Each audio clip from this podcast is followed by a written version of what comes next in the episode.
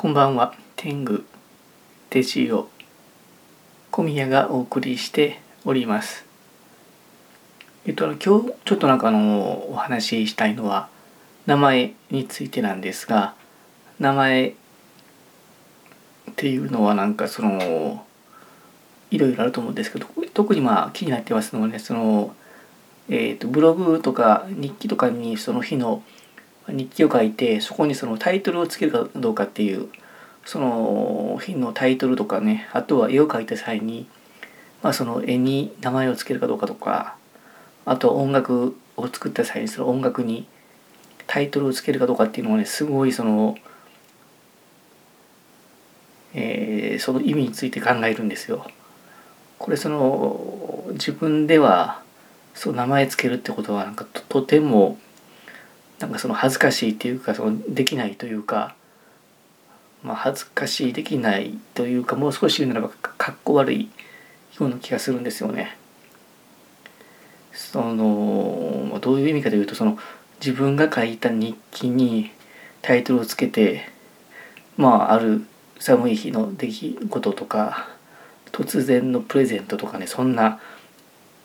ちょっとできますかっていう話ですよね。日記そのものはある事実を淡々と書くわけじゃないですか。でそれは単なるフィールドワークとして客観的にあったことを書くっていうその行為に何ら恥ずかしいことはないと思うんですけど、そこにタイトルをつけるって言ったことはすごい、そこに客観的な記録に加えて、それをどう受け止めたか、どの部分が大事だと思うかっていった大事な部分っていう部分の出社選択が入ってる気がするんですよね。でそれはかっこ悪いなって、かっこ悪いというかね、それすごい気恥ずかしいというか主観が入るので難しいなと思います。でややもするとその主観がかっこ悪く思えることが多いなという気がしますよね。音楽もそうで、音楽もこの音楽、芸術作品もそうで、そこにタイトルをつけるといったことは何かつまるところ、これいう気持ちを歌ってますよ、こういう気持ちが込められてますよといったことを、その解釈を出してる気がしてね、それってなんていうんでしょうかね、それを伝えるのが作品じゃないですか。それを言葉で書いてどうするんだって感じがするんですよね。そういう意味でかっこ悪いし、そのかっこ悪いっていうのは過剰に、ネガティブな感じがするんですけど、でそんなふうに思ってるんですけどね。とはいえ世の中のね、ほとんどの曲、音楽、これ全部タイトルがあるじゃないですか。これはね、あとは日記とか、ブログにも、タイトル欄があるじゃないですか。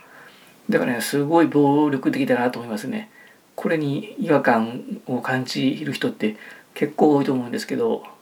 あるから変えちゃうことがあると思うんですけど、私はもう断固反対ですね。誰かが一回ちゃんと言わないといけないと思います。そういう日記を書く行為と日記にタイトルを書く行為っていうのはかなりレベルが違ってる。